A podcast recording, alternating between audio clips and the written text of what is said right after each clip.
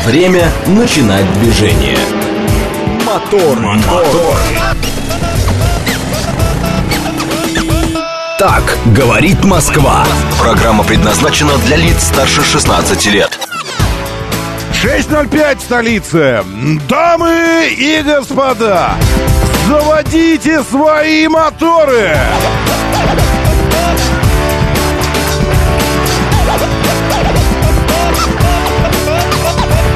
Это вторник, 20 февраля на календаре. Здравствуйте, доброе утро, приветствую вас. Зовут меня Роман Щукин, и у нас здесь программа «Вообще обо всем». И о лучших друзьях каждого мужчины, кого бы в них вы бы не записали ба.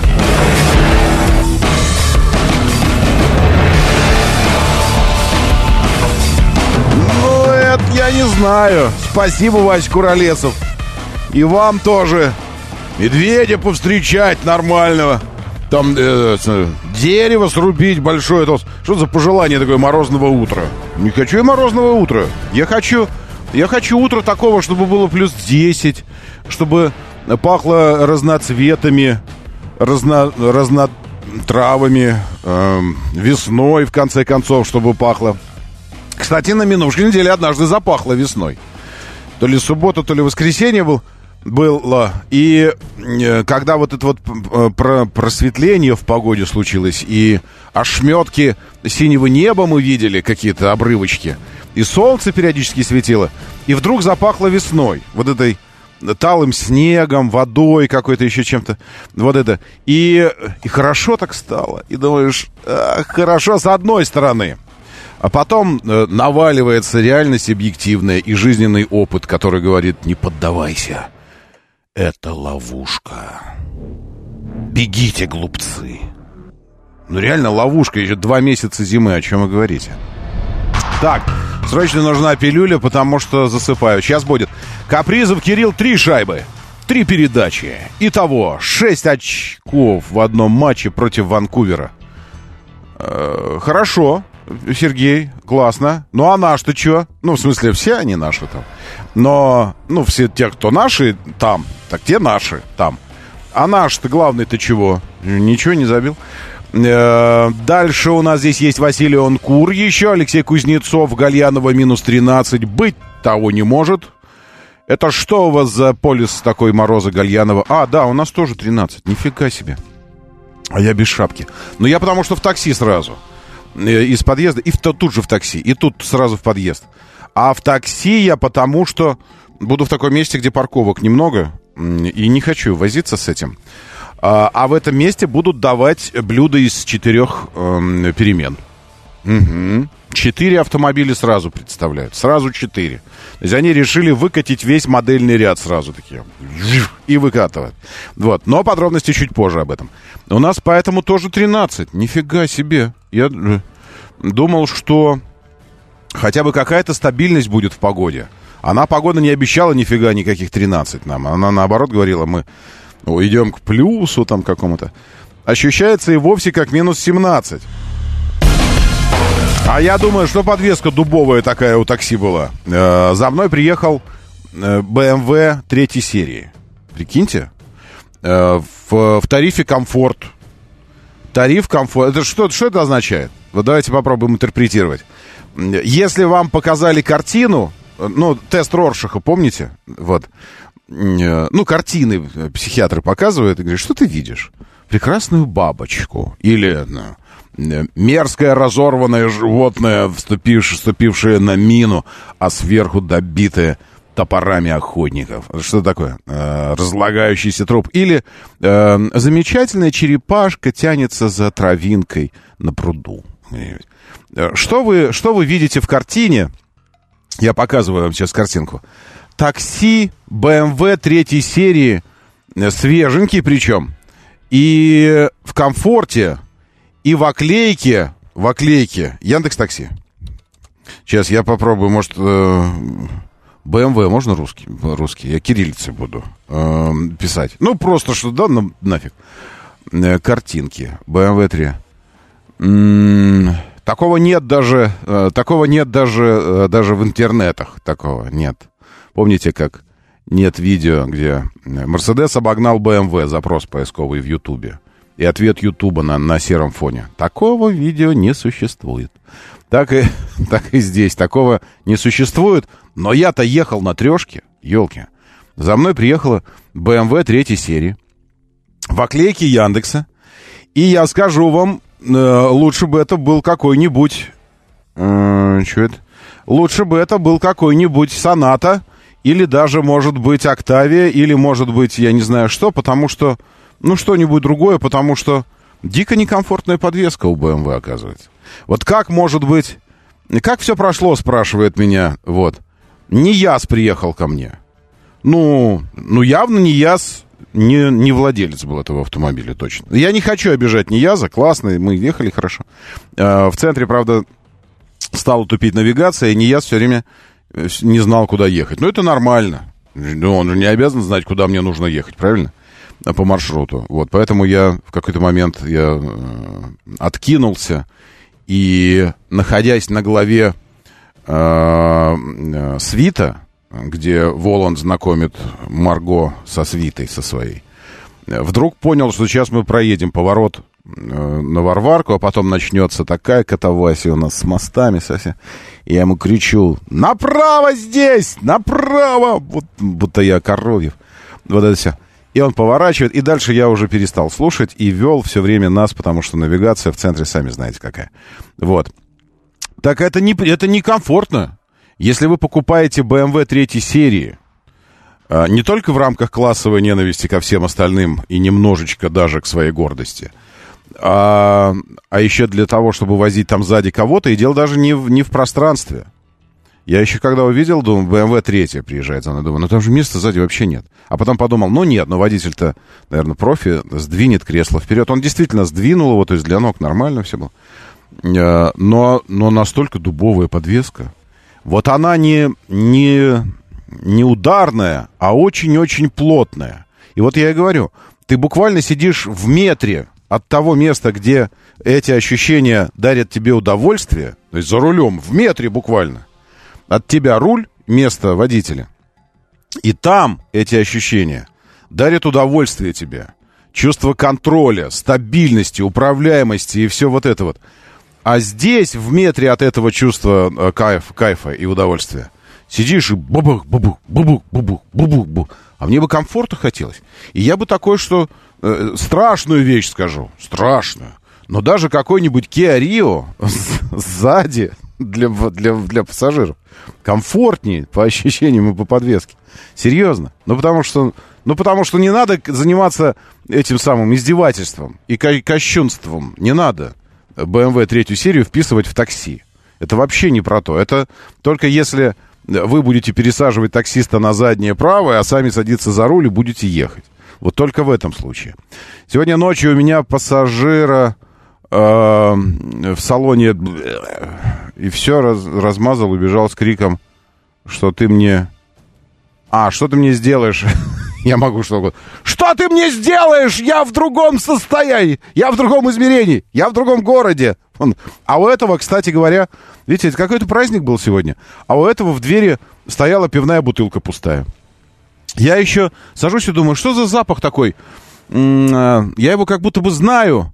Как будто знаю этот запах, но даже не могу интерпретировать. И потом выхожу, и что-то громыхает в двери. Я думаю, не буду там трогать ничего, а то еще скажут, что это я ему туда подкинул, водитель. И потом я открываю дверь, и свет уличного фонаря так освещает карман задней двери, а там бутылка пива стоит, открытая, пустая.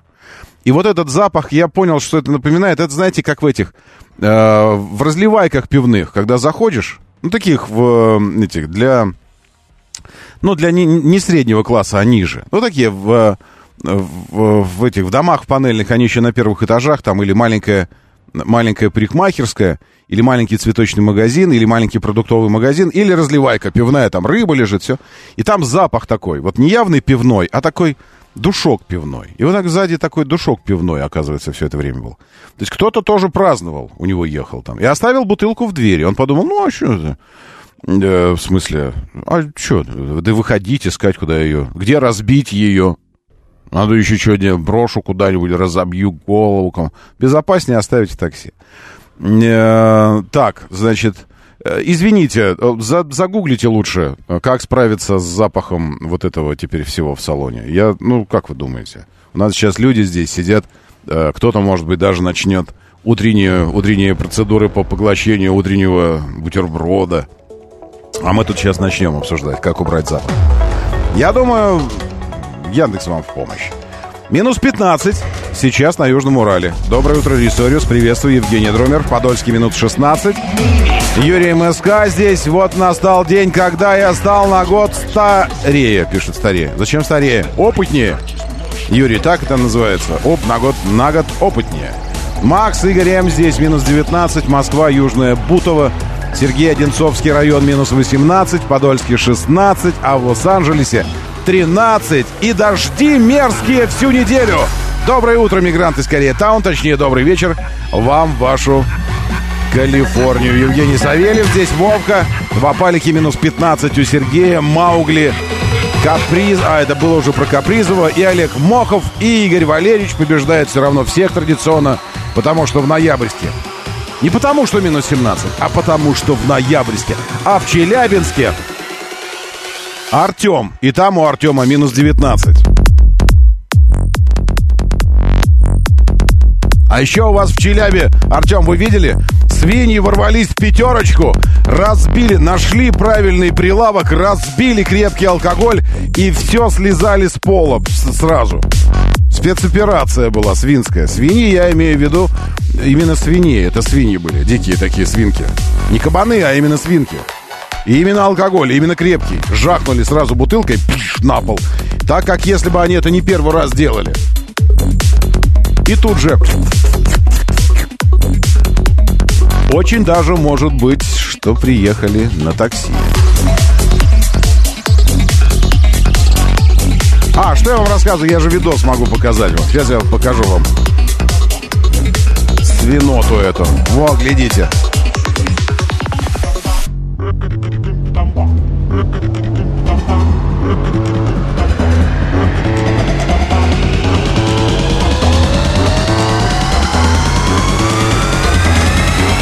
Красивые, коричневые, холеные такие. Непонятно, что они бахнули. Коньячок, что ли?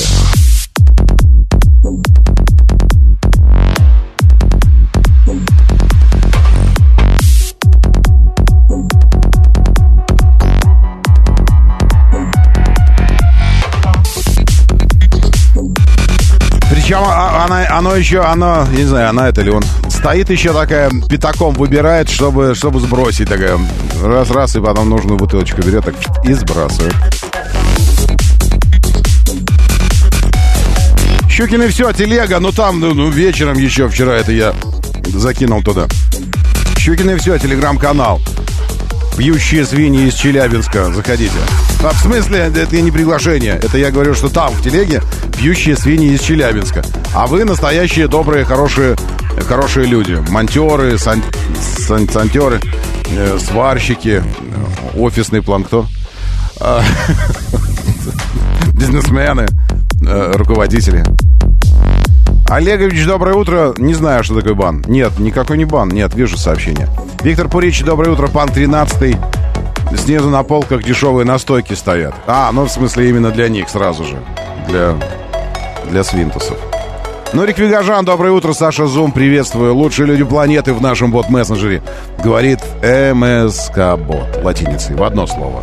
Как слышится, так и пишется. Говорит МСК-бот.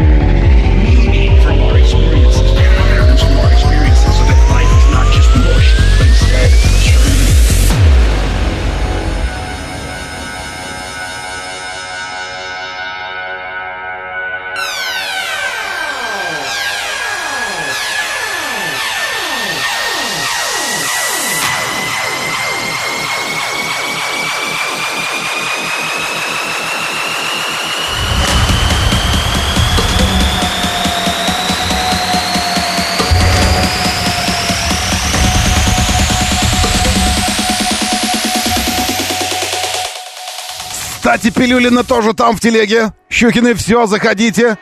Если что.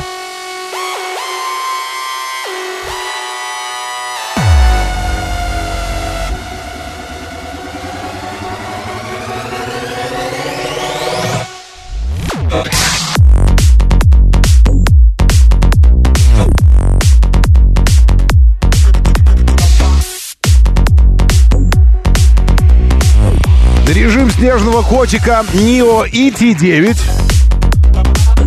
Супер-гипер китайский электрокар в следующем году появится в продаже. А сейчас демонстрирует свои навыки по стряхиванию из себя снега. Потому я и назвал этот режим котик-режим. Грациозно, как коты, знаете, отряхивается так. Он это делает благодаря подвеске активной.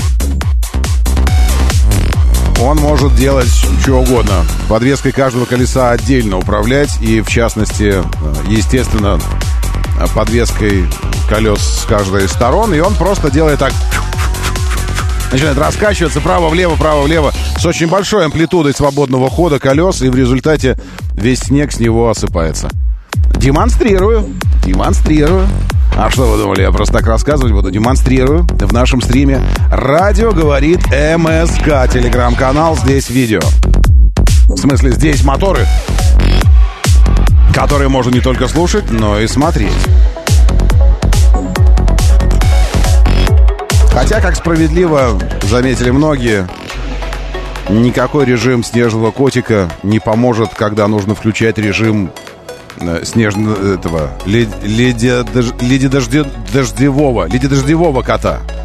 Никак ты не сможешь стряхнуть с себя снег, который сильно налип на автомобиль. Но, тем не менее, прикольно же. Прикольно. А что с пилюлей у нас? А пилюля закончилась. В движении. 7373948, 7373948, 495 код.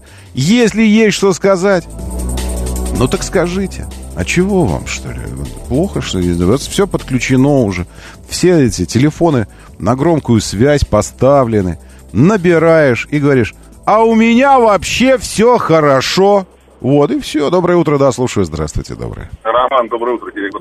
Да, директор. Знаете, что мне сейчас напомнили? Нет. Помните, прямо в молодость вернулся. Почему-то именно сегодня напомнило. Помните, в свое время была такая радиостанция «Станция»?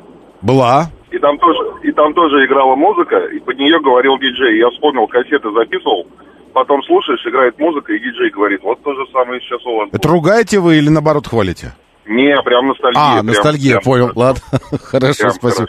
Все равно, вы позвонили в рубрику «В движении». А у меня все время что-то играет снизу, видите? Сейчас у меня вот от Реутова до метро Калужская, то есть по трешке, по Рязанке, по Профсоюзке 25 минут. Прекрасно. И хорошо, и все вычищено, правильно. Я сегодня без руля, поэтому я не знаю, как там дорога. Да, кстати, снег чищен хорошо. Все хорошо, спасибо.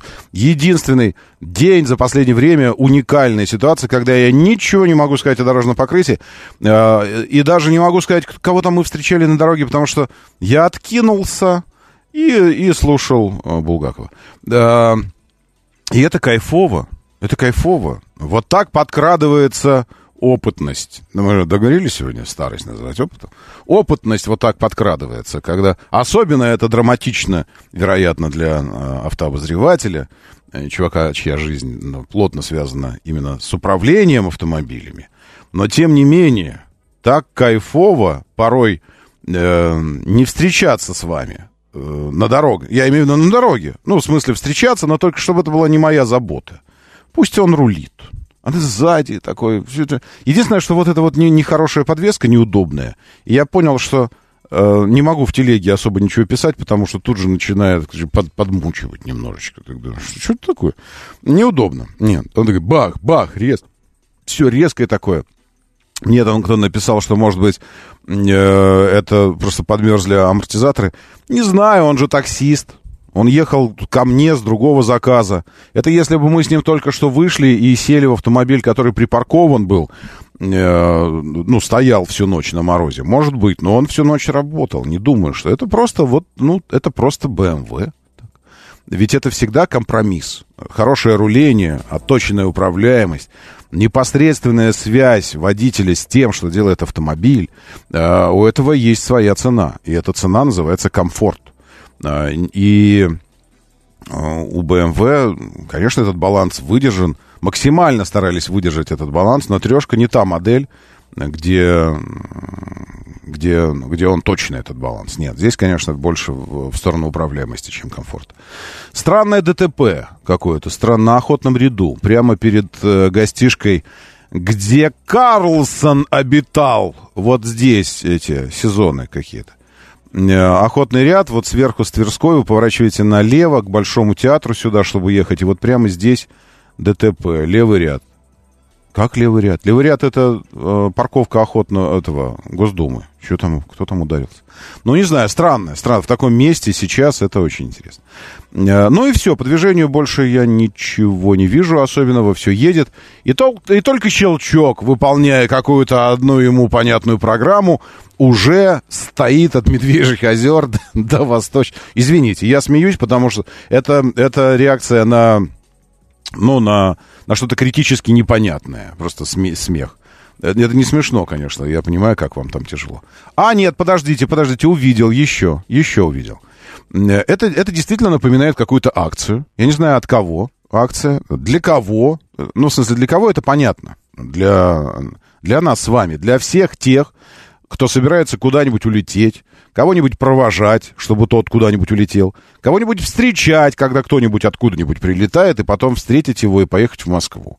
Если вчера на объездной вокруг многоуровневой парковки ДТП в Шереметьево у терминалов Б, С, то сегодня на Шереметьевском шоссе по пути к терминалам вы уже проехали вот этот Лукойл, вот он как раз... Ну, в общем, проехали с левой стороны, знаете, Лукойл. И вот уже вы видите, впереди справа начинаются строения грузовых, каких-то там авиакомпаний, что-то хозяйственные помещения. Сауны, то я не знаю, что это. И впереди уже видно терминал С. Но добраться до него вы не можете, потому что там ДТП. У КамАЗа колесо отлетело в автомобиль. Понятно? Вот что там. Это такое, что не разъедутся быстро. У КамАЗа колесо отлетело в автомобиль. Специальная акция от аэропорта Шереметьево. Ну, ладно, нет. От КамАЗа. Специальная акция не от производства, не производителя, нет, а от КамАЗа, вот конкретного автомобиля. Еще раз хочу вам напомнить. В аэропорты К Москвы с завидной точностью, прекрасной регулярностью, позволяющей рассчитать время и приехать тогда, когда тебе нужно, а не провидению какому-нибудь там судьбе, ходят поезда, комфортные аэроэкспрессы, билеты на которые можно купить в интернете, уже приехать туда с билетом, билеты на которые можно купить прямо непосредственно перед посадкой в терминале, как угодно можно купить. Вот, и вы точно можете приехать, и вы приезжаете, минуя как минимум один пост контроля в многоуровневом паркинге, где несколько дней назад был коллапс, и очень много людей поопаздывали на свои рейсы, потому что что-то там у них с этими лентами досмотра сломалось что-то, и все. И люди стояли там. Причем, вот это меня всегда интересует, людей досматривают с такой тщательностью, как будто они уже на борт сейчас пойдут садиться. А это просто тупо вход в аэропорт, в здание. Это просто вход в здание, и половина из тех, кто туда входит, никуда вообще не полетят. Они идут просто провожать кого-нибудь, потому что ты идешь... Может, они идут вообще кофейку выпить просто, потому что ты приходишь, там кафешки, стойки регистрации, и потом настоящий контроль, там, где тебя будут контролировать. Но тебя досматривают с такой тщательностью. Вы верните капюшон! Что это у вас, планшет? Достаньте из чемодана планшет. Зачем вам здесь из чемодана доставать планшет? С какой целью? Господи, вот. И вот это все. И это вы терпите, понимаете? И вот сейчас у КамАЗа отлетело колесо на Шереметьевском шоссе.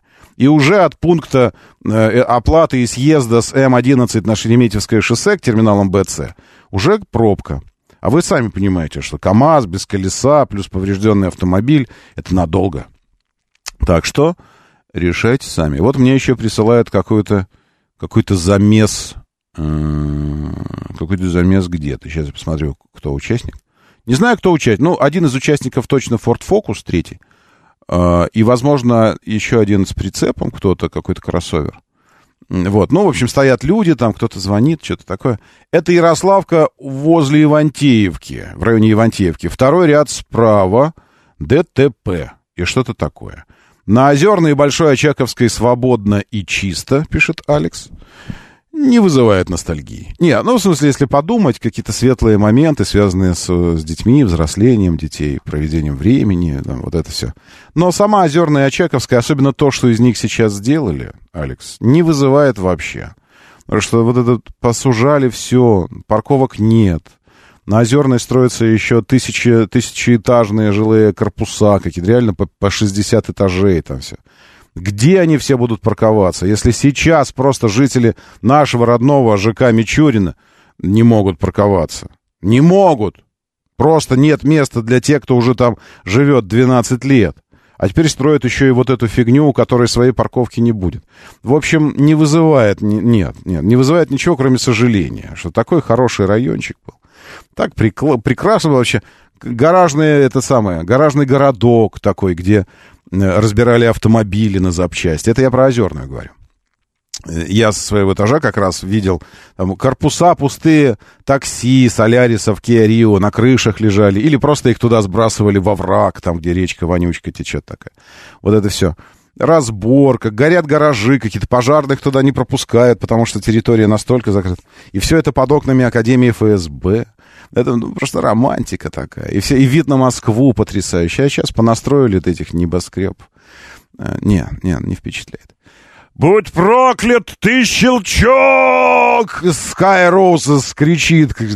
«Будь проклят, щелчок! Гори в аду!» И вот это все. Это же надо... Я понимаю вас прекрасно, Скай. Это реально дичь какая-то, когда все въезжает везде хорошо, все, вся Москва. И только есть одно шоссе, одно, которое стоит в хлам. И именно ты попадаешь в это шоссе. Конечно, хочется рвать и метать. Моторы. Ну что же, новости новостных повесток. Новости новостей. Хотите познакомиться с новостями новостей? Пожалуйста. Замечательный, потрясающий, лучший в своем роде телеграм-канал «Радио говорит МСК» публикует потрясающую новость, которая также позволяет нам включить аппарат воображения, фантазийности, напрячь мышцы, вот эти фантазии, и представить, а что же это может быть за автомобиль? Владимир Путин подарил Ким Чен Ыну автомобиль российского производства. Марка и модель не уточняются. Об этом сообщает агентство ЦТАК. Передача транспортного средства состоялась 18 февраля. Приняла российский подарок сестра северокорейского лидера Ким Ё Чжон. Она отметила, что это служит ясным свидетельством особых дружеских отношений, установленных между лидерами двух стран. Ким Ё Чжон поблагодарила... Ким Ё Чжон, вот так. Поблагодарила российскую сторону за подарок. В ходе официального визита в Россию в сентябре прошлого года Ким Чен Ын осматривал автомобиль «Аурус» из кортежа Владимира Путина. Так что же это может быть за автомобиль, который служит ясным свидетельством особых дружеских отношений, установленных между лидерами двух стран? Т-90 «Прорыв», «Армата», что-нибудь. Я бы такое что-нибудь видел, что-то такое. «Тигр», что-нибудь. Да, доброе утро, слушаю. Доброе утро. Доброе. Роман, Денис. Да, Денис. Я предполагаю, но, наверное, ошибаюсь 99%, что это автомобиль «Аурус». Ах, с языка просто сняли. Как вы думаете? Но я думаю, я ошибаюсь. Может быть, «Москвич-3». Но непростой «Аурус», а длинный, да еще и в броне весь. Ну, в общем, роскошный. Это очень круто, очень. Ну, машина-то хорошая, на самом деле. Классно, красивая, я видел. И скажите, что помимо этого, если дальше расширить горизонты обсуждения, классно, что мы, как страна, можем дарить такие автомобили на таком уровне. Делать и представлять их. И мы можем, вот приезжает какой-нибудь президент, и мы можем сделать ему подарок автомобиль, который президентского уровня действительно. И он российский, наш, свой. Это же классно. Ну, как был вот раньше такой, помните? Вот. Не помню, какой он. Вот. А сколько было этих самых душнил опять, которые «Аурус», что это, вот наделают, копию сделали Роллс-Ройса, там еще что-то. Ну и все такое. Спасибо большое. Это правда. Ну, конечно, это Аурус, естественно. И, ну, не знаю, может быть, Аурус, а в багажнике у него Веста там лежит. Что-то такое.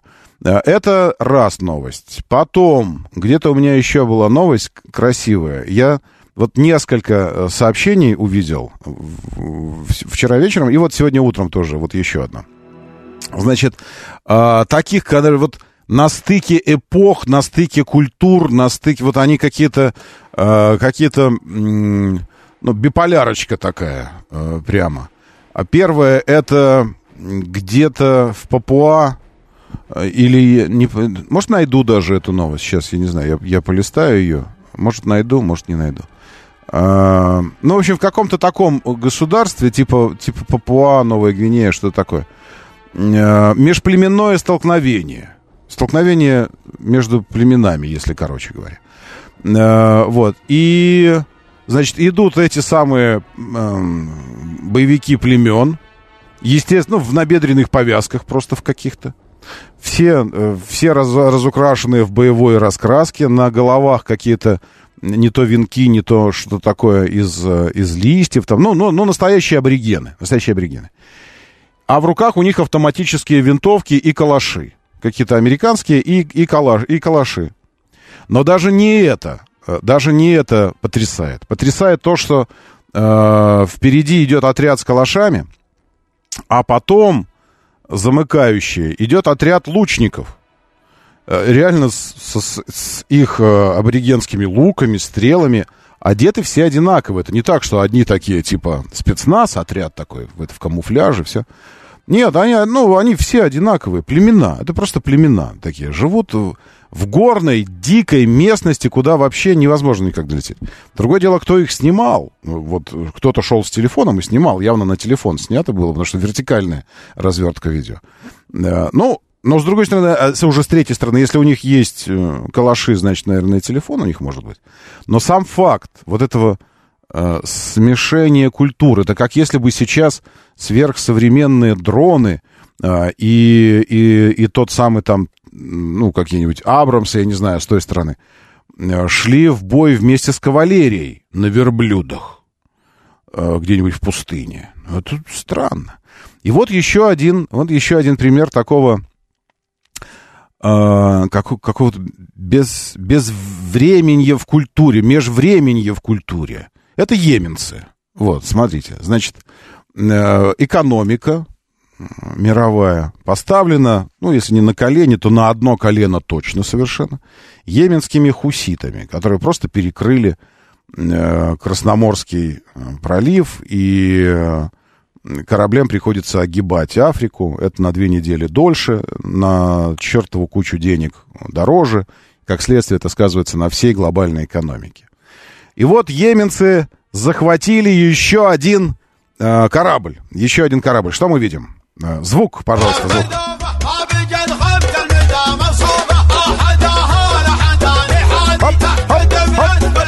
С ножами, с кинжалами такими кривыми пиратскими. Вот один несет на плече автомат. Но музыка не отсюда. Музыку уже наложили, но тем не менее они реально танцуют под что-то похожее. И вот мы видим, барабанщик стоит, барабанит. Все в традиционных для йеменских хуситов, я так понимаю, одеждах. Все эти длинные, какие-то на голове, все это наверчено. Эти парни поставили планетарную, глобальную мировую экономику на колено. И сделали это, пребывая вот в этом состоянии души, духа. Оп, оп, оп, оп, оп, оп, оп, оп, оп, оп, оп. Классно? Ну, разве это не интересное время развития или развилки, или некой реперной точки развития человеческой цивилизации? А? Когда двойка бьет туза, реально, просто. Просто двойка, просто бьет туза. И причем бьет его безответно вообще. Кому вы отвечать будете? Чувакам с ножами и барабанами? Чем? Ядерными бомбами? Что вы будете делать с ними вообще, в принципе? Да, что тут еще? Рыболовное бюро Филиппин обвинило китайское рыболовное судно. «Филиппины, вы-то куда? Сейчас окажется, что где-нибудь в исторических свитках Китайской империи династии Цзин говорится о том, что Филиппины исконно китайская территория». Вы чё, в самом деле, сдурели, что ли? Да, ну и, конечно, этот самый предатель, который угнал российский вертолет. И сам факт, это уже предательство, сам факт. Угнал вертолет, перегнал его украинской стороне. Но мерзкое в этой, во всей истории то, что он угнал его с экипажем и обрек своих сослуживцев, свой экипаж на гибель. Два члена экипажа, два пилота, ну или как минимум один пилот и, по-моему, бортинженер, они были убиты по прибытии туда. И накануне новость появилась о том, что в Испании предположительно застрелили... Сейчас я открою это. Сейчас... Предположительно застрелили Максима Кузьмина. Ну так, не застрелили. Найден мертвым. Он угнал вертолет. Значит, как? Представитель Минобороны Украины Юсов подтвердил, что в Испании нашли мертвым Максима Кузьминова, который угнал на Украину вертолет. Выстрелили 12 раз и контрольно на всякий случай переехали автомобилем. Вот. Это... Сейчас, секундочку, где у нас это... Ну, долистаю я или не долистаю? Не долистаю. Сейчас я вот так еще раз открою. Значит, лицо неприятное. Даже если вот не знать ничего, вот смотришь так, ну... Не очень много людей вот с такими лицами... Что-то в мир несут такое высокое, там, ну, становятся творческими людьми каким-то. Ну, не знаю, вообще, ну, на самом деле это, конечно, обусловлено все тем, что кто он такой, отношение к лицу. Потом появилась информация, и у меня тоже в телеге стал вой подниматься про этих самых, про либеральных каких-то чуваков, которые такие... Это все вброс, что публиковать. Кто-то даже дерзкий такой, убери этот вброс. Ну, в смысле, командуют. Пришли в телегу ко мне покомандовать. Там, рассказать мне, что нужно делать. Это такой, приходишь, говоришь, в гости, ты говоришь, диван-то передвиньте вообще вот сюда. Че у вас диван тут стоит? Передвиньте диван, он здесь должен быть по фэншую. Ты такой приходишь и такой начинаешь. Да, люблю таких людей. Вот. И, наконец, потом информация о том, что не установлено, что, может, это и не он. Потому что тому 28, тому 33, еще что-то такое. Дальше, потом, уже после этого, что информация, что вброс, следующее. Мужчина застрелены 13 февраля, это 13-го еще случилось, в гараже жилого комплекса в Вильяхойосе, надо так, наверное, говорить. Это в Аликанте. Максим Кузьминов, российский летчик, дезертировавший в августе прошлого года, чтобы сдаться украинской армии на вертолете, который он пилотировал. Испанское агентство ИФИ со ссылкой на источник, близкий к расследованию, подтверждает смерть 28-летнего предателя Кузьминова, который жил в Испании по поддельным документам. На солнышке поехал греться. На солнышке. Сейчас я открою новость эту в оригинале. Не вижу. Значит, а тут все по-испански. Не хочу. Вот, поехал греться на солнышке, ну и погрелся. Опубликовано видео тонущего британского корабля. После успешной атаки судна противокорабельными ракетами вооруженных сил Йемена. Вот давайте посмотрим еще, как красиво тонет британский корабль. Большой британский корабль. Я бы сказал, что это какой-то танкер. Вот. И очень-очень быстро и ушел. Не тот ли это корабль, на палубе, извините, на палубе которого буквально несколько минут назад танцевали люди с кинжалами? Не знаю. Сейчас посмотрим. Самые успешные сутки с начала войны в секторе Газа выдались для йеменского движения «Ансарулла». Кроме затонувшего британского судна, которое мы только что видели, сообщается о сбитии американского БПЛА MQ-9 Reaper.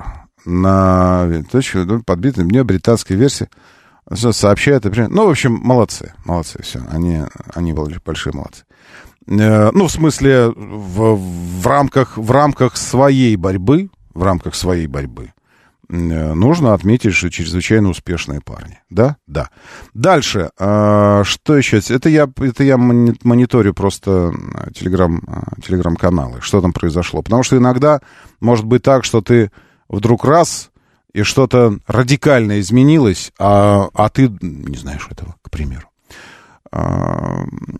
Представитель Главного управления разведки Минобороны Украины подтвердил смерть пилота Кузьминова. И самое главное, что Кузьминов никому вообще тебя не жаль. Потому что никто не любит предателей. Не те, кого ты предаешь, естественно, тебя не любят. Те, кому ты предаешь, тоже тебя не любят, потому что нафиг ты нужен. Сейчас ты их предал. Потом, в общем, никто не любит предателей. И никому не жаль. И только где-то сейчас родные сокрушаются, но даже не самим фактом того, как закончил свои дни, а тем, что пошел на это, и что в результате привело вот к этому. Ну да. США рассматривают возможность введения дополнительных санкций против России, реакция на смерть Навального. Значит, теперь они требуют там, в Европах они требуют расследования какого-то. Значит, выглядит это вот как. У вас в Европе, в большом европейском водоеме, взрывается колоссального масштаба инфраструктурный объект. Российско-европейский, энергетический, взрывается. Спустя годы расследований ведется таким образом, что ничего не расследуется вообще. И особо никто не требует никаких расследований. Ну, в принципе, взорвали. Да бог его знает, да что там произошло.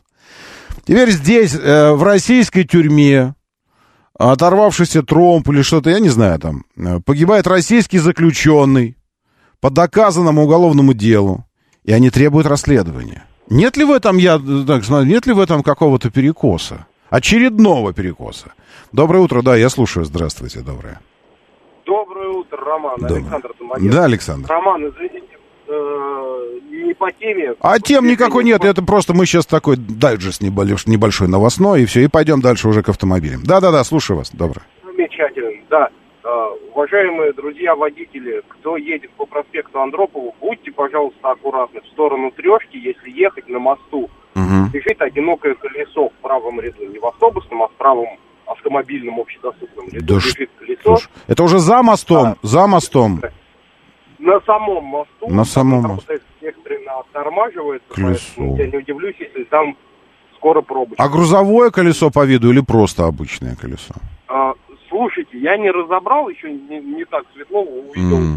В общем потоке в последний момент сначала даже не понял, а что так резко все стали останавливаться. Интересно. Вот. Просто если не тяжелое, может, надо бы, пока пробка выйти, просто его оттащить куда-то там. Я понял, хорошо, спасибо большое. Извините, вижу эту пробку, это действительно прямо мост, где Нагатинская набережная и мост. И вот и тут вот колесо. Обратите внимание, это уже второе колесо за сегодняшнее утро. Это что такое? Потому что одно колесо, ну, правда, там настоящее большое колесо, отвалилось от КамАЗа, КамАЗ потерял колесо, и ударило в легковушку на Шереметьевском шоссе прямо перед терминалами БЦ. Но к терминалам не проехать. Так вот, там пробка уже очень большая. Я слушаю вас, да, доброе утро. Здравствуйте. Алло, доброе утро. Доброе. Ну, как бы Навальный непростой заключенный, поэтому к нему повышенный интерес. И чего? Я так считаю. Интерес какой непростой? Простой. Для них непростой. Ну, не совсем простой. Он все-таки баллотировался в президенты и как бы... Его все знают. Ну да. С ним все время какие-то несчастья происходят. А потоки северные, это простой объект? Северный поток. Про северные потоки все еще идет. Не, она просто говорит, это простой объект. Вот говорит, Навальный непростой. А северный поток простой объект? Ну, конечно, непростой. Конечно, непростой, да. Но только подрыв Северного потока не вызвал никакой реакции. Кто-то там полез на какие-то водолазы, никаких расследований. А здесь российский гражданин. Я вам, между прочим, скажу, что в киевской тюрьме умер американский гражданин. Американский гражданин. Замучен, ну, давайте так вот говорить, да, в кровавых застенках украинской гибни. Кто-нибудь требует расследования? Американцы сами требуют расследования этой смерти. Сами американцы. Нет, а почему? Потому что он критиковал поддержку американской Украины. Он был как бы таким американцем, которого, не жалко вообще. Вот. И никто не требует расследований. Ладно? Вот. Такое дело. Григорий из ПБ пишет, что тоже баллотировался в президенты. Правда, мало кто об этом знал. Вот. Но вы знаете... А потом я проснулся. Вот. Значит, а объект и человек сравнимы, спрашивает Олегович. С точки зрения глобального расследования, которое требует Запад, сами, Олегович, ответьте себе на вопрос. Если вы хотите сравнивать людей, вот вам пример. В украинской тюрьме в Киеве погиб американский гражданин, критиковавший политику Америки. Давайте их сравнивайте. Сравнивайте их в таком случае. А вообще-то, в данном случае, мы говорим не об объекте и о человеке, а о требовании расследований, Олегович. Еще раз, если у вас что-то подгорает там где-то, давайте это самое, Олегович. Вы тут все спрашивали, я забанен. А хотите? Я, просто вопрос такой задам. Если хотите, это мне недолго, это 20 секунд. У нас еще ДТП случилось на Третьем кольце, внешняя сторона под Ленинградкой, где с Ленинградки вы через небольшой дублерчик такой съезжаете на Третье кольцо. Вот здесь, в этом месте, тоже не получилось, не очень получилось там разминуться с кем-то, кому-то. Доброе утро, да, слушаю, здравствуйте, доброе. Доброе утро еще раз, доброе. Роман. Я сейчас хапнул адреналина, поворачиваю направо на дорогу и что-то замешкался, думаю, а что так пустынно? Просто в голове доля секунды, и пролетает огромная машина пожарных, включила сирену только тогда, когда, видимо, меня увидели, поворот, потому что машина высокая, высокая. В общем, я прям взбодрился сегодня с утреца. Аккуратней будьте. Хорошо. Это я вас поздравляю. Это я вас поздравляю. Это всегда приятно не попасть в какое-то такое прямо совсем. И Витни Хьюстон непонятно как умерла. Где расследование? Правда. И Майкла Джексона заморили. Тоже нужно сказать. А Мерлин Монро... Своей ли смертью ушла красотка Мерлин? Объясните мне, пожалуйста. А? Там у них... Они президента своего завалили. К чему привело расследование? Ни к чему. Президента завалили. Ладно, шутки шутками, но серьезно. Если очень хочется так прям по людям спрашивать, про людей. Вы вообще слышали про этого замученного в застенках киевских американского гражданина? Нет, не слышали. Видите, какая история? А родственники его спрашивают. Родственники его сейчас спрашивают. А можно нам выступить в Совете Европы? Потому что жена уголовника этого Навального, тут же выступает в Совете Европы. Убили. Надо сказать. И она не выглядит такой горючей так сильно. Они спрашивают, а нам можно? Нам можно, спрашивают родственники американского гражданина, потому что у нас история следующая.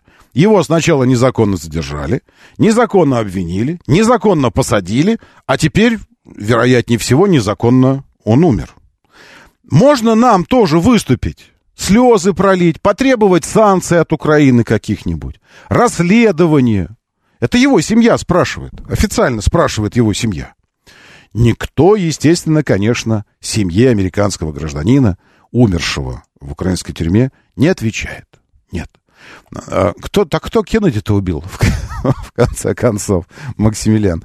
Вы знаете, есть ощущение, что это была совместная операция ФБР и ЦРУ. И тогдашние руководители стояли за этой операцией. Все говорит об этом. Косвенные признаки, которые были рассекречены, Вот. И те, которым еще надлежит быть рассекреченными, потому что, оказывается, не все документы можно было сейчас рассекречивать. Вот. Но, тем не менее, сейчас, как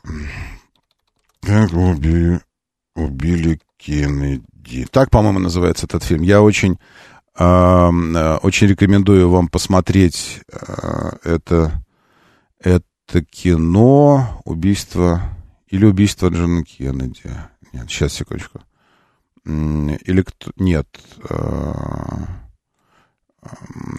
Фильм Оливера Стоуна. Вот. Как убили Джона Кеннеди. Вот.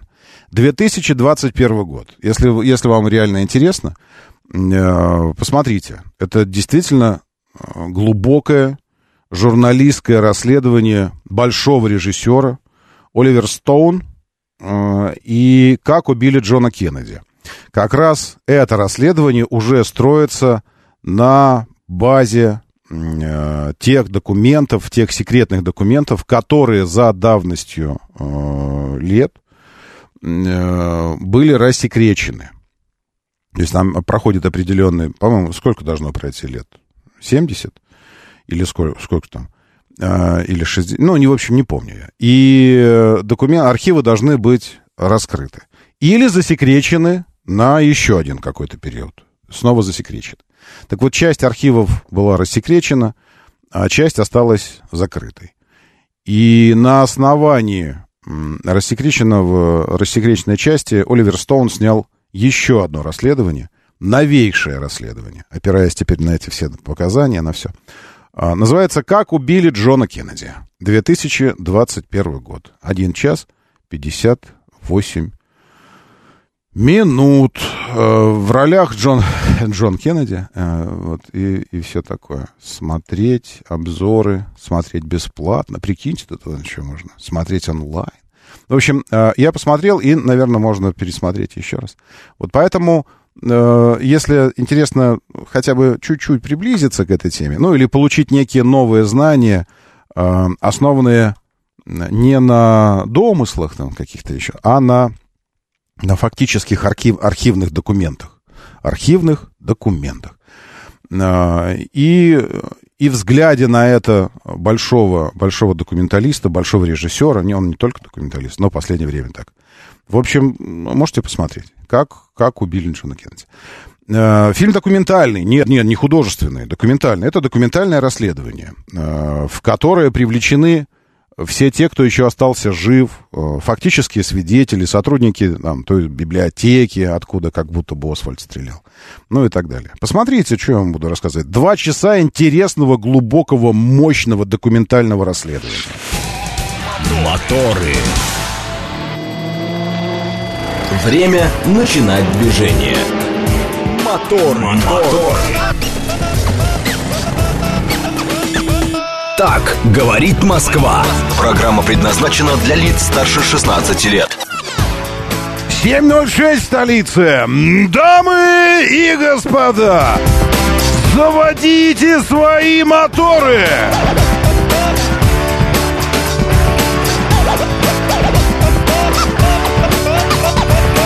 Это вторник, 20 февраля на календаре. Здравствуйте, доброе утро, приветствую вас. А это что, у нас экватор получается неделя? Ну, это неделя без экватора, он размазан на 2 дня, на вторник и среду, ибо хорошую весть принес я в твой дом, Надежда, зови детей. Эта неделя короткая, помните? Мы пятницу встретим в четверг.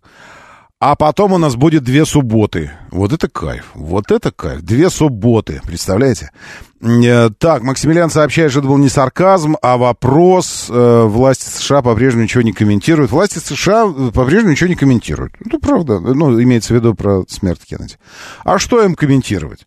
Наши агентства, которые до сих пор работают ровно, основываясь на те самые принципы, которые лежали в основе работы этих агентств и 70 лет назад, продолжают делать то, что они делали, и где-то там, возможно, лежит папочка со спецоперацией по Трампу, как его завалить, там еще что-то. А что комментировать по этому поводу? Ну, да, это мы убили нашего слишком правильного президента, слишком правильного человека с моралью, там, с какими-то устоями совсем. Кеннеди вот не убили бы, непонятно бы вообще, как бы дальше развивалось. И брата потом бы еще не убили его. Как бы вообще дальше развивалась цивилизация, ибо США неотъемлемая замена, большая часть процесса развития цивилизации. Тут уж чего уж греха таить. Днепр, ну какой Днепр, Днепропетровск или Екатеринослав, мы же официально не указываем Ростов-Папа, а говорим Ростов-на-Дону. А когда Ростов официально был Ростов-Папа? Извините, Сергей. Но они переименовали Днепропетровск в Днепр. Сейчас так называется город Днепр. Ну, я не знаю, почему Ростов-Папа, почему вы так считаете. Мы же говорим Волгоград, правильно? Волгоград. Хотя, может быть, вам кому-то благозвучнее Сталинград называть его. Но мы говорим Волгоград. А до этого Сталинград был... Как назывался Сталинград? Горький, по-моему. Ну, в смысле... Ну, может быть, резануло вам, Сергей, извините, но просто это, ну, так сейчас называется Днепропетровск. Москвич с его убытками уже обсудили. Может, шапку по сеньке выбрать, стандартными ГОСТами поступиться не надо, да? Нет, не обсуждали, а что за убытки? Киньте профчик. Профчик киньте на убытки москвича, потому что я-то, ну, в смысле, не знаю. И убытки могут начинаться тогда, когда ты думал, что у тебя прибытки начнутся, а у тебя убытки. Царицын, а может, Царицын даже, да. Но мне кажется, что на прибыль москвич не рассчитывал через 2 года после работы. У меня есть такое ощущение, что москвич еще не вышел даже на некий экватор своего старта, на некую середину. Не вышел еще. Модельного ряда не существует как такового. Своя платформа пока не сделана. Электрификация не затронула ряд моделей, а должна затронуть и затронет обязательно. Поэтому, я думаю, москвич сейчас находится на стадии развития и становления. И поэтому, ну, это как, ну, не знаю, если вот вы хотели очень сильно, чтобы ваш ребенок был великим футболистом. Вот вы очень хотите, чтобы он был футболистом. Это не важно кем, профессионалом в чем-то. Может быть, даже токарем офигенным.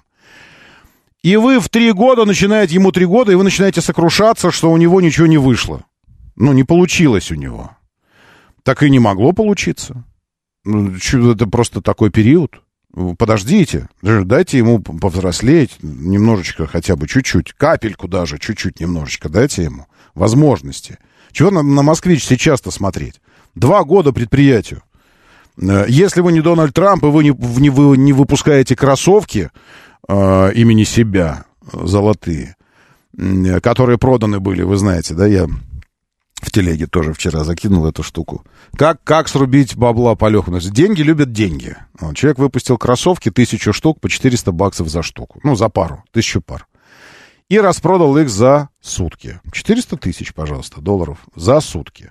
Ну, это не заработал, потому что что-то же было потрачено на то, чтобы выпустить кроссовки эти. Но что-то заработал. Что-то заработал. Такое бывает, когда за сутки.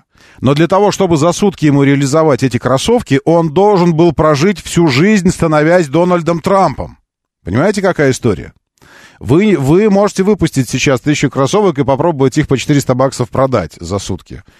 Или за неделю, или за год, или за 10 лет. Может быть, у вас и получится. По $400. Но Дональду Трампу надо было стать Дональдом Трампом. А это тоже большая работа была сделана.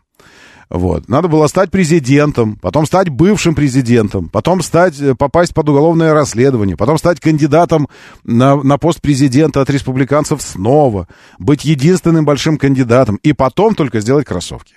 Поэтому дайте москвичу встать на ноги. Чего вы к его этой люлечке, колыбельке склоняетесь над ней и говорите: «Да что, убыточный? Не вышло из тебя ничего, да?» Вот так вот вы ему. А он такой: агу. Что вы добиваетесь от него? Дайте пожить ему немножко. Так, проблемы москвича на самом деле не проблемы москвича. Точнее, сильно не только его. Я вообще не вижу никаких проблем. Что вы называете проблемы москвича? Еще раз. Проблема трехлетнего человека, что он не играет за сборную по футболу российскую, это проблема этого человека? Это проблема вообще его? Скажите, почему вы называете это проблемой, я не могу понять. Доброе утро, да, слушаю. Здравствуйте. Доброе. Алло, доброе утро. Ну, проблемы москвича нету. Проблема в огромной цене на комплектующие, которые поставляют из Китая. То есть они для себя поставляют более дешевые, а нам продают... Господи, да что вы просите да для себя? Проблема. Послушайте, а что у вас здесь? Это единственный вариант. Вот у вас есть «Лада Веста». Доступный автомобиль из наших комплектующих? Ну вот я считаю, и надо. Ну вот и вы считаете, вот я и говорю, вот у «АвтоВАЗа» есть проблемы. Если вы хотите найти автопредприятие и сказать что-то там, предъявить ему какой-то счет по проблемам, так и делайте с «АвтоВАЗом». 77-го или какого там, 35-го года работает предприятие. Всегда оставаясь предприятием одним. Вот к нему уже можно там как-то с этими самыми, с проблемами. И перестаньте уже, пожалуйста, рассказывать про то, сколько чего стоит в Китае, сидя в России.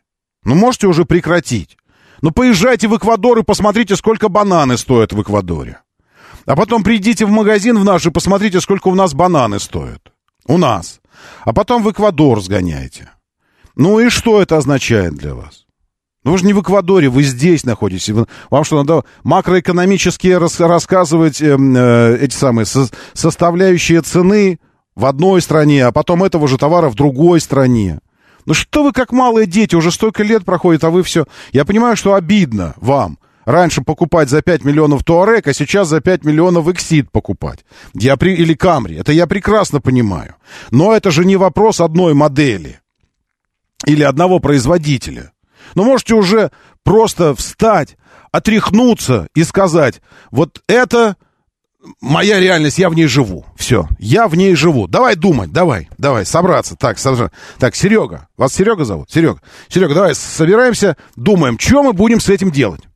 Или вы все время хотите бултыхаться в этом болоте негодования, желчи и еще чего-то, говорить, как это может быть, это вообще невозможно, как, почему это произошло, я так негодую по этому поводу. И дальше-то что, прогресс ваш когда наметится, в чем будет ваш прогресс? Когда вы выберетесь из этого болота? Да, это так, окей, хорошо, это так. Можете дальше начать двигаться. Ну, или если не хотите дальше начинать двигаться, но можете других-то не тянуть за собой в это болото. Я вижу колоссальное количество людей, которые справляются с этим, покупают новые тачки. Кто-то решается вообще «Мерседесы» покупать по 20 миллионов себе. Ну, решают. Вот они как-то решают. Вот я хочу так. Кто-то из Штатов гонит себе эти Форды 150-е или Теслы привозит себе. Люди живут как-то... Вот поймите, вы без того, чтобы осознать, что это так, и это теперь моя реальность, что делать с ней? Как в этой ситуации я буду выстраивать свою жизнь в новой реальности? Вы не пойдете дальше, вы все время так и будете бузить. У меня третий Ford Focus, и что мне теперь с этим делать? Осознать, что это ваша жизнь сейчас, наша жизнь. И начать принимать решения, исходя из этого. Все. Так. Очень дорогие запчасти на китайский автопром. Практически нет аналогов, потому дорого по сравнению с тем же Hyundai, где аналог... По сравнению с Hyundai... Где о налогов целая куча. Извините, Александр II, я не понял. Где о налогов с тем же Hyundai? Ну, ладно. А в смысле, а как вы успели, как на ваши китайские автомобили успела позаканчиваться так быстро гарантия? Я не очень могу понять. Практически все бренды дают 5 лет гарантии на автомобили. И предположить, что вам приходится сейчас покупать какие-то горы запчасти. Какие запчасти вы покупаете конкретно? Вот какие запчасти конкретно вам приходится покупать за свои бабки за невероятные деньги? За какие-то. Можете привести мне пример, Александр II? Ну, прям просто списочек. А я проверю его. По производителю прям. Хотите? Какие запчасти стоят у вас, к примеру, дороже, чем запчасти сейчас на Audi? Или на Mercedes, или на BMW, или на Volkswagen, или на Шкоду. Давайте посмотрим просто, вот, о чем вы конкретно говорите. Потому что так мы можем размазывать сейчас эту тему, просто пальцем так брать и по стене размазывать эту тему. Давайте к конкретике переходите уже. Доброе утро, дослушаю. Здравствуйте, доброе. Здравия желаю. А вы знаете, на самом деле, вот у меня у зятя на фирму купили 4 штуки Тига-4, да? Угу. Вот. Ну, конечно, так сказать, трудно обсуждать эти машины. Вот. По сравнению с чем? По сравнению с Porsche или по сравнению с Кретой? Да вообще просто с нормальными машинами. Не, ну что, ну подождите, я хочу, чтобы мы говорили с вами обстоятельно. Я не адвокат Тига, мне вообще плевать на них. Я хочу, чтобы наш разговор выглядел следующим образом. Просто когда люди пересаживаются из Бентли, приходят и садятся в какой-то черри и говорят, да, что-то как-то по качеству. Вы с чем сравниваете? Давайте возьмем Тига 4 и Hyundai Крета. Давайте так, мы сравним. Вот я езжу, у меня Mitsubishi Lancer 7-го года, 1.5 автомат. И по сравнению с Mitsubishi Lancer 7-го года, Cherry Tiggo новый... вообще он не едет, да, хоть там и написано, у него какие-то 8-9 ступеней коробка, еще что-то, выезжаешь там, я не знаю, там 3000 оборотов, 3,5, там он 110 едет. Ну, понимаете, это вот... Ну, и все. Блин, вот это главный критерий для вас. Это не главный. А это что все, еще? Понимаете, как дорогу держат, запчасти приехали... Нужно заказывать, нужно ждать, понимаете? А на «Лансер» не надо заказывать и ждать? А? На «Лансер» не надо заказывать и ждать? Нет. А где вообще, вы их берете на «Лансер»? Где вы их берете? Где вы берете на «Лансер» запчасти? Прямо сейчас поеду и куплю. Где? Слушайте, ну у меня там... Например, я живу в Долгопруду, у меня несколько точек, да, я прям заезжаю. Там, это что за точки? Это развалы, автозапчасти. Развалы, где разбирают старые лансеры? Какие развалы? Какие развалы? Я вас умоляю. А какой вы новую деталь на лансер 7-го года возьмете? Откуда? Слушайте, вообще без проблем. Да я вас умоляю. Послушайте, вы переслушайте, вернитесь, пожалуйста, к этому, к записи этой программы у нас в этом ВКонтакте и послушайте, что вы говорите. Ну, просто, то есть вы взяли новый черри, новый, на гарантии, на производ, ну, в смысле, на фирму, это значит, они новые. И запчасти у вас стоят каких-то колоссальных денег. Мы опять не услышали, какие запчасти, но при том, что официально компания черри больше 10 лет на рынке присутствует, и такого склада запчастей, как у черри, вообще-то, ну, не существует. В принципе. Ну, нет, есть еще у нескольких, но у этих вообще все прекрасно с затовариванием склада. Просто. И еще раз. Я здесь вообще не адвокат ничей. В принципе. Я хочу, чтобы в какой-то момент мы сходились с вами на поле здравого смысла и логики. Потому что, когда вы берете пальцем, продавливаете где-то там в какой-то части крышу автомобиля, и она такая под пальцем прогибается, вы говорите, видишь, это говно, а не автомобиль вообще. Ты посмотри, крыша у него гуляет. Крыша. Какой-то бородатый такой со щеками блогер так любил делать. Подходил так, в дверь пальцем так давил, и дверь такая гуляет под пальцем. Видишь? А то, что там, ну, там реально каркас, и на крыше тоже, и есть места, где просто действительно лист металла, и он прогибается. Но он и должен так делать, на самом деле. Это же не цельнометаллический фургон. Это, ну, автомобиль, нормально. То есть, и на этом основании делался вывод. Говно, а не автомобиль. Вот я такого здесь не хочу. Простите меня, пожалуйста. У вас есть критическое замечание, построенное не на бабушкиных рассказах у подъезда, а на вашем личном опыте. Вы знаете, что это была за деталь. У вас есть история, что эта деталь стоила 150 тысяч. А на какой-то ВАК эта деталь стоит 20 тысяч. 20. И все. И поэтому я хочу конструктива, а не вот этих нытья вот этого болотного, доносящегося изнутри. Потому что, когда ты ездишь на «Лансере» седьмом, ну, в смысле, 7-го года, мне сложно предположить, что вы на нем ездите, потому что вам очень нравится этот автомобиль. Очень нравится. Просто у вас нет возможности купить что-то другое, и вы пользуетесь этим автомобилем. И в этой связи, конечно, новый кроссовер Cherry Tiggo 4 Pro выглядит говном полнейшим, отстоем. А «Лансер» 7-го года офигенный. Доброе утро, да, слушаю, здравствуйте. Здравствуйте, Алексей зовут. Езжу тоже, как говорится, на китайском автомобиле. Очень нравится.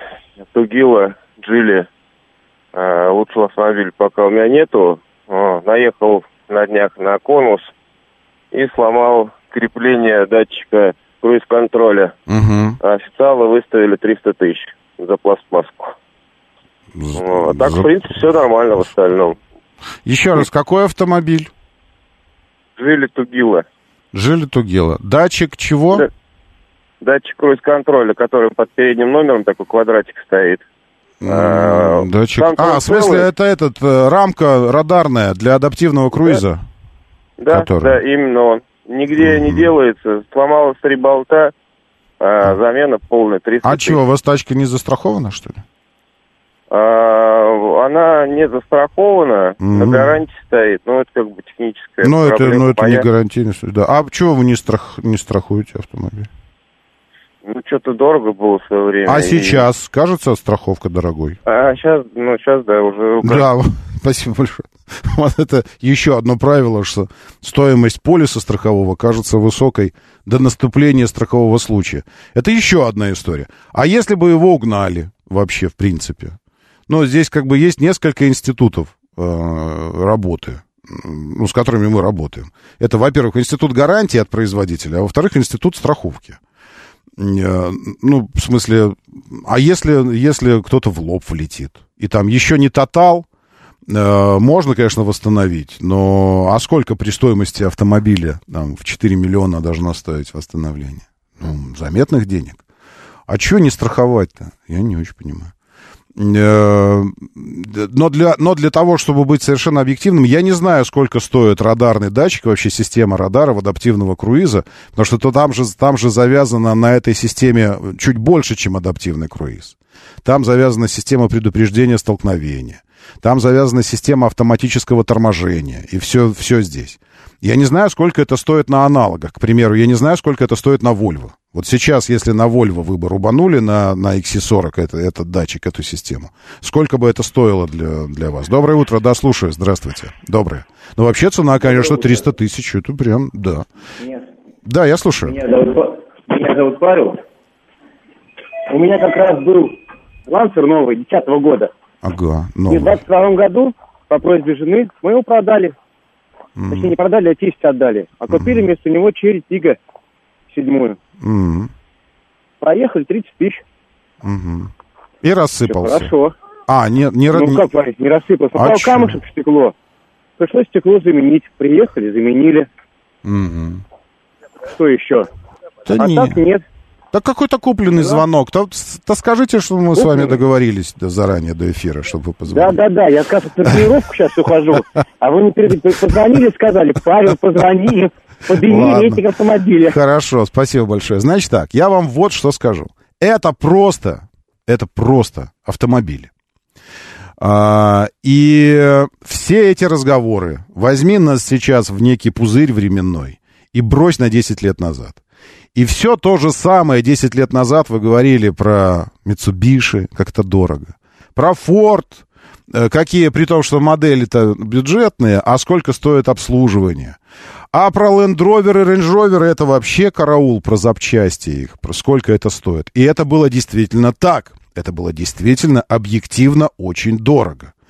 К примеру, до 60 тысяч пробега Теона Туареги, на Volkswagen, обходилось в районе 55 или там, до 70 тысяч. А то на Freelander обходилось на тот же пробег, 60 тысяч, обходилось в 120 тысяч рублей. Это было, правда, там 10 лет назад. И все те же самые истории. Вы просто должны понять, что ничего нового не происходит. Меняется, как бы сказать... источник проблем, источник головной боли. Раньше этим источником были британцы, японцы, европейцы, американцы. Сейчас вам по-прежнему кажется, послушайте, и почему-то вы не хотите, самое главное, что не хотите с этим работать, не хотите это осознавать. Это самое ужасное, на мой взгляд. Что вы по-прежнему относитесь к продукции, к любой продукции Китая, как к какому-то пластиковому ширпотребу. На том основании, что в течение последнего десятилетия вы покупали какие-то пеналы для детей пластиковые, Какие-то дурацкие машинки, сделанные в Китае, игрушечные, они выглядели так себе по качеству. Какие-то кроссовки за 2000 рублей, которые разлезались, у вас там подошва трескалась через месяц. И на этом основании у вас сформировалось некое ощущение качества, а именно отвратительного, низкого качества продукции из Китая. И этим своим ощущением вы награждаете всю продукцию из Китая. Вообще всю. То есть получается, что у Китая на орбите летают космические корабли, спутники, которые такие же все, из говна и палок, они разваливаются там. На темной стороне Луны работают сейчас китайские аппараты и катаются по ней. Они тоже там эти разваливаются, все, у них датчики радаров там бьются, все такое. Вообще вся продукция, просто все. Современные автомобили, от которых просто трясутся европейские автопроизводители и отправляют комиссии свои в Китай, чтобы те нашли хотя бы какую-нибудь причину поставить заслон китайским автомобилям на европейский рынок, потому что конкуренции европейцы не выдержат.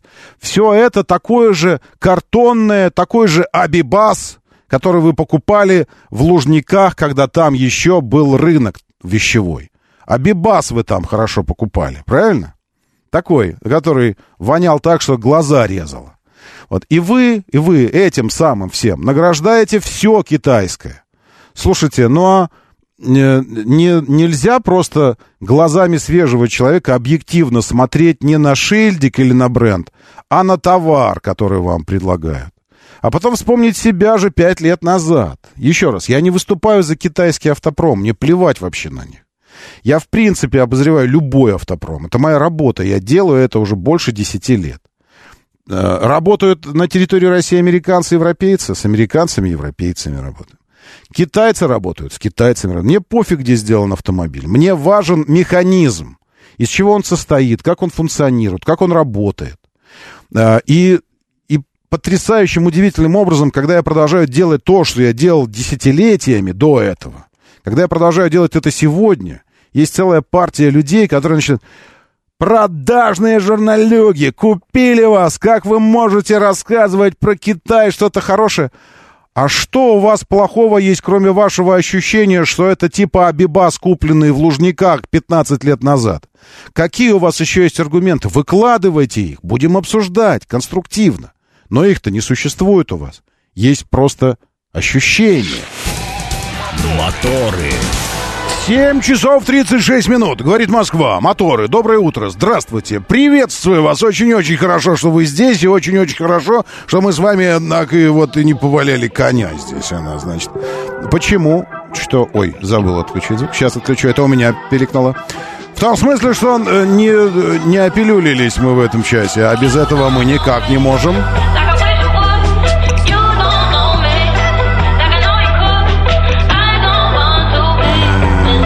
Не то сделал, простите. Сейчас надо опять входить в телегу. Ёлки-палки.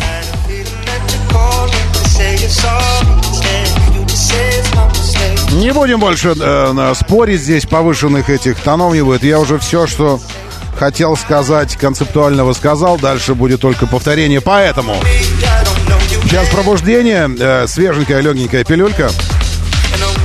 А потом быстро галопом знакомимся с новостями. Новостями мира большой и малой автомобильных промышленностей. Российской и не только. Ну и анонс того мероприятия, куда на такси сегодня отправлюсь, прям вот отсюда из эфира.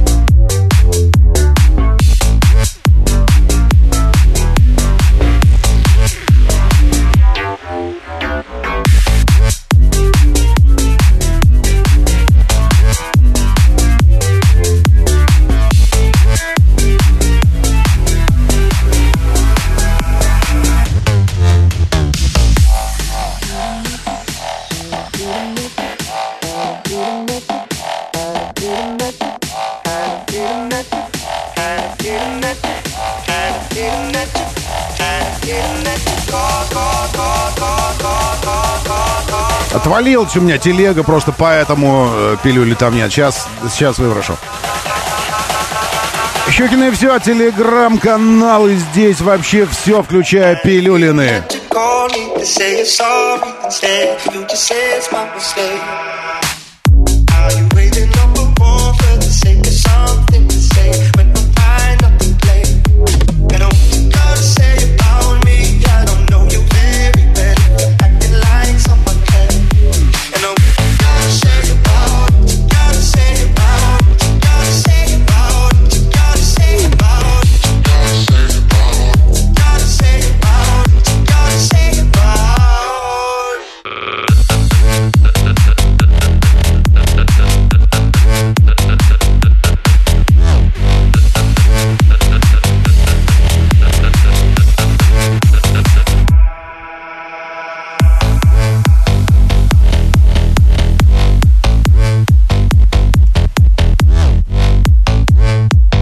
Здесь видеоряд еще хороший. Да. Радио говорит МСК. Заходите, в телеге трансляция.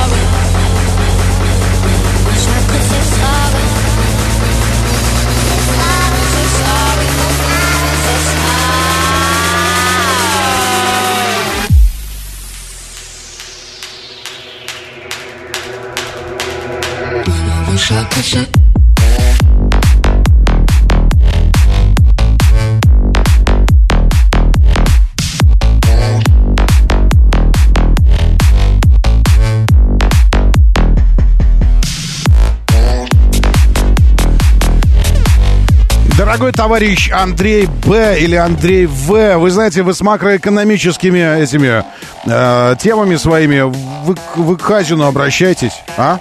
Почему в России автомобили становятся для обычных граждан все более... Кто такие обычные граждане? Объясните мне.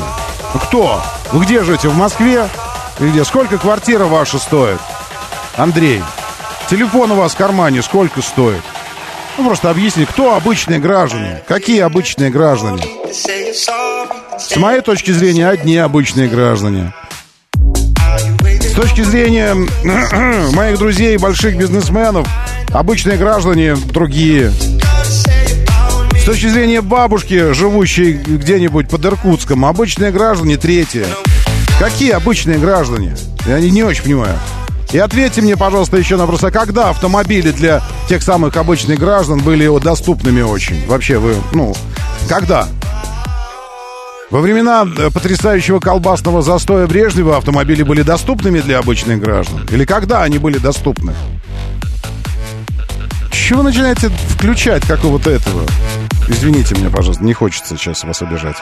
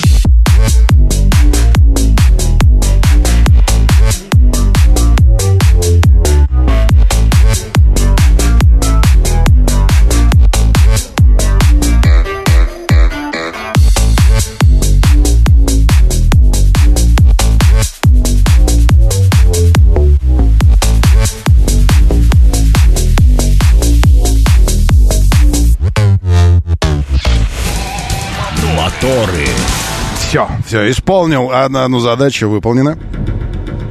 По опилюливанию.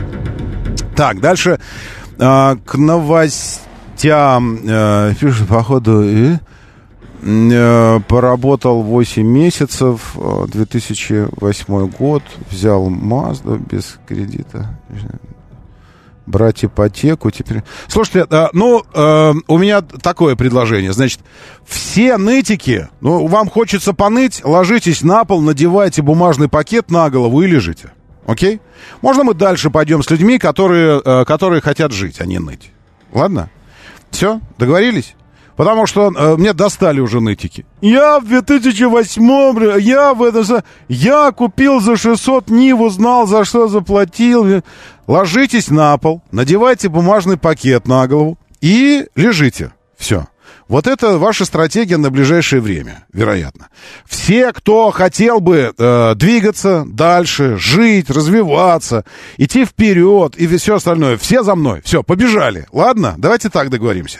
Потому что вы достали уже нытьем своим, честное слово. Просто я не понимаю, вот смотрите, я говорю, побежали все, кто хотят жить, стремиться, работать дальше, двигаться, все за мной. У меня есть план на будущее, вот это и есть мой план, двигаться вперед. Ваш план какой? Ныть?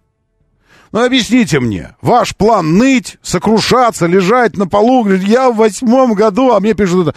А я купил 3-летний Лансер в 6 году. Вот это была тачка. А еще кто-то. И дальше. Вот, хорошо. Это вы уже сказали. Окей. А следующий шаг у вас какой? Продолжать говорить, как в 8 году я купил Мазду 3? И завтра вы будете говорить, как в 8 году я купил Мазду 3? И послезавтра в 8 году вы купили Мазду 3, вы то же самое будете говорить? Ну продолжайте, я-то здесь при чем? Я просто не могу понять, чего вы от меня-то ждете в этот момент, рассказывая эти потрясающие истории. И я тоже когда-то в 8 году покупал себе Nissan Qashqai за 650 тысяч. И дальше что? Ну дальше-то что? Ну вот развитие этой ситуации нашей, когда мы сейчас начнем обмениться. А еще у меня шрам от аппендицита есть. Вот тут, вот смотрите, вот аппендицит. А еще я помню, что когда-то там я в Турцию слетал. И? Ну дальше что? Ну просто мне понять бы. Развитие нашей дискуссии какое? Ну продолжайте смотреть назад. Продолжайте. Идти типа по времени. Время работает только так. Оно идет из прошлого в будущее. Все. Идите из прошлого в будущее, но головой повернуты все время в прошлое. Так оно, наверное, вам сподручнее. Я не знаю. Ну, пожалуйста. Ну, уже хватит, ладно? Вот каждый раз, когда вам захочется поныть в сообщениях, ну, слеза можете писать даже, пофиг. Я просто уже, не смотрю на них. Так, Джетур 2. Не смотрел ли я еще? Джетур 2. Джетур Т2, точнее. Не просто Джетур. Значит, что у нас под Джетур Т2? Сейчас я вам скажу. Я себе даже это письмо пометил в почте. Приглашение на презентацию. Компания Джетур, уважаемый Роман. Это я, уважаемый Роман. Приглашает вас на презентацию G-Tour T2, первой полноприводной модели в линейке G-Tour. Своим появлением открывает третье направление. А первые два какие? Ну, в общем, открывает третье направление в модельном ряду кроссоверов G-Tour в России. Автомобили для внедорожных путешествий серии Т. Презентация состоится 5 марта. Вот. Отвечая на вопрос G-Tour T2. Это случится 5 марта в 18:30 в красивом специальном месте. Презентация. А на следующий день они задумали там, в этом красивом месте, но очень-очень городском, я бы сказал, даже в центральной черте города, они задумали динамическую типа презентацию, чтобы мы там катались по территории парка какого-то. Честно говоря, сомнительно мне это все. Я с сомнением отношусь к этому. Таким образом, на мероприятии... Нифига себе, у нас как окно замерзло. Такое ощущение, что на улице минус 40. Там минус 40 на улице, скажите, пожалуйста. Потому что окно покрыто такими снежными узорами, как если бы реально мы где-то сидели в Аймиконе. И рассвет какой-то морозно-розовый такой. Не очень мне все это нравится. Да. Так вот, я думаю, что презентации, конечно, должны быть иными динамические презентации. Я понимаю, что компании хотят сэкономить, там, средства не вкладывать в большие мероприятия тестовые. Но, прямо скажу вам, без этого никак. Без этого ничего не выйдет. И, ну, а может и выйдет, но... Ну, не знаю, я с сомнением к этому отношусь. Тем более, когда представленная модель полноприводная, большая, исключительно заточена для в самом описании, в самом письме приглашения написано, что приглашаем на там, автомобиль, внедорожная линейка, полный привод, все на свете. И ездить по аллеям парка, по асфальтовым, ну, как-то это, не знаю, зачем? Саму презентацию интересно, да, схожу, конечно, а динамическая часть. Смотрите, Ярославка ужасная. Сейчас коротко о движении, давайте так. Ярославка ужасная, от Королева до почти ЧТМКАДа стоит в большой пробке, потому что там ДТП, потом перед Енисейской тоже стоит, вы сами знаете почему. Еще в Мытищах, где Волковское кладбище, вот с этой стороны улица Мира и Волковское шоссе соединяются на круге. Два круга здесь. И оба круга черные стоят, потому что прямо перед Волковским кладбищем ДТП. А дорожка там небольшая. А, сломался микроавтобус. Видите, не ДТП, он просто сломался. Сломать бы... Ну, ладно. Слияние Коровинского и Дмитровского шоссе ДТП на Дмитровке. Ленинградка в область плохо, еще и в Химках ДТП. Из области тоже сами знаете как. Из Лобни в Шереметьево выехать сложно, потому что, ну, там всегда так, все черненькое. Дальше несколько необычных и неправильных, на мой взгляд, ДТП. Это площадь трех вокзалов под мостом, прям где железная дорога. Поэтому привокзальные площади все стоят. Перед Лефортово и в Лефортово тяжело по внешней стороне третьего транспортного кольца. Еще нашелся владелец колеса на Нагатинском мосту на Андропово. По направлению в центр стоит, что-то там пытается прикрутить теперь. Раньше там колесо лежало. Еще Новая Рига от Красногорского круга очень красная в Москву. И внешний МКАД от Ленинградки в сторону Волоколамского шоссе тоже плохо. Ну и все. Все так в остальном как бы... Ну, в остальном как бы 2 балла. Не то чтобы очень плохо. Так, видел такой... G-Tour T2 на улице выглядит внушительно весьма. Нет, выглядят они хорошо, все выглядят очень хорошо. Бренд джета китайских реально основан на технологии Вага. Реально основан на технологиях Вага, да. Там мотор 1.4 турбированный и автомат. И салон полностью от Шкоды, одной из стартовых комплектаций Шкода Корок, если в маленьком. И Корок плюс, ну, почти что Кадьяк, скорее. Или средний между Кадьяк и Тигуан. Там как-то так вот интерьерно все смешано немножечко. Вак и Шкода. Но реально, да, реально. Минус 18 Дмитрий сообщает. Антон пишет, что минус 10. Ощущается как 17 где-то, 13-12. В общем, среднее где-то минус 15 в ощущениях.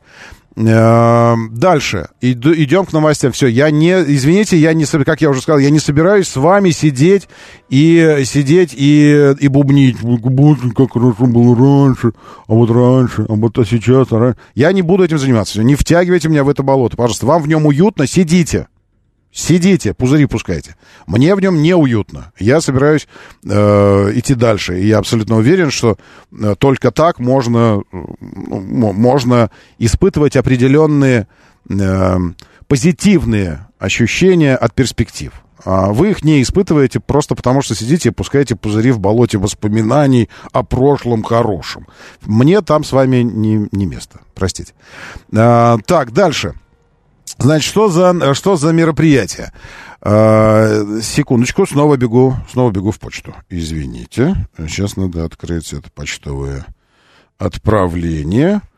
И здесь аж целый модельный целый ряд у нас представлен. Где оно? Вот. Итак, команда Motor Invest.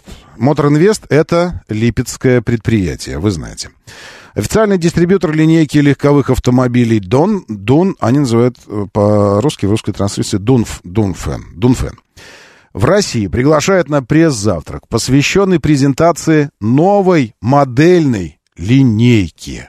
Вот так вот. Дунфэн сегодня состоится. Что там будет? Презентация модельной линейки. Какой модельной линейки? Дунвен AX5, AX7, просто 500, индекс такой, и просто 600. Вот это по-нашему. Вот, просто цифрами обозначать модели. Это прям хорошо. Все прекрасно по-нашему. Что это за модели? Это все кроссоверы. Я вот здесь открыл небольшой слайдец, небольшую картинку. Это вкладка называется «Российский рынок пополнится новыми моделями автомобилей Донфэн». Новость от 24 октября 2023 года. И вот какая новость. В начале следующего, теперь уже 2024 года, ожидается пополнение российского рынка новыми моделями легковых автомобилей Дунфэн. До конца первого квартала следующего года ассортимент бренда пополнит 8 новых моделей.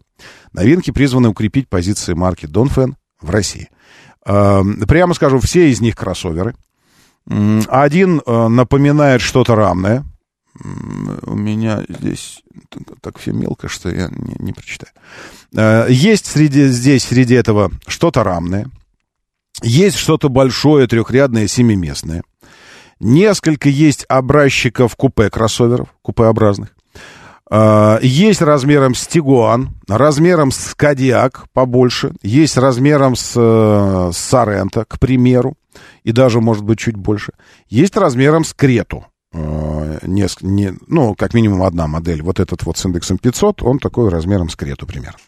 То есть будет представлен целый модельный ряд. Без преувеличения можно сказать, что это так, когда столько моделей сразу представляется. Дальше. Что-то у меня здесь было еще по самому бренду, потому что я обратил внимание на то, что... это нормально. Психологически это абсолютно нормально, когда ты слышишь что-то для тебя новое, и создается ощущение, что до того, как ты это услышал о нем, его как бы не существовало, и поэтому оно начинает существовать тогда, когда ты услышал. Это, мне кажется, такое ощущение связано с тем, что, в принципе, наше сознание становится клипово-новостным, и подсознательно, мозг наш, подсознательно, играет какую-то с нами шутку. Поскольку сознание клипово-новостное, это означает, что событие как только генерируется, оно тут же попадает на новостные ленты, и мы его тут же видим. И теперь обратный процесс. Если мы только что что-то увидели, это означает, что произошло оно только что, накануне. Правильно? Правильно.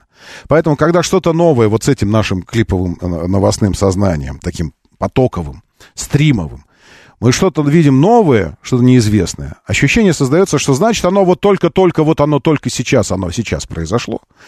И вот поэтому, может быть, кому-то будет интересно узнать, что этому самому Донфэн Мотор 45 лет компании.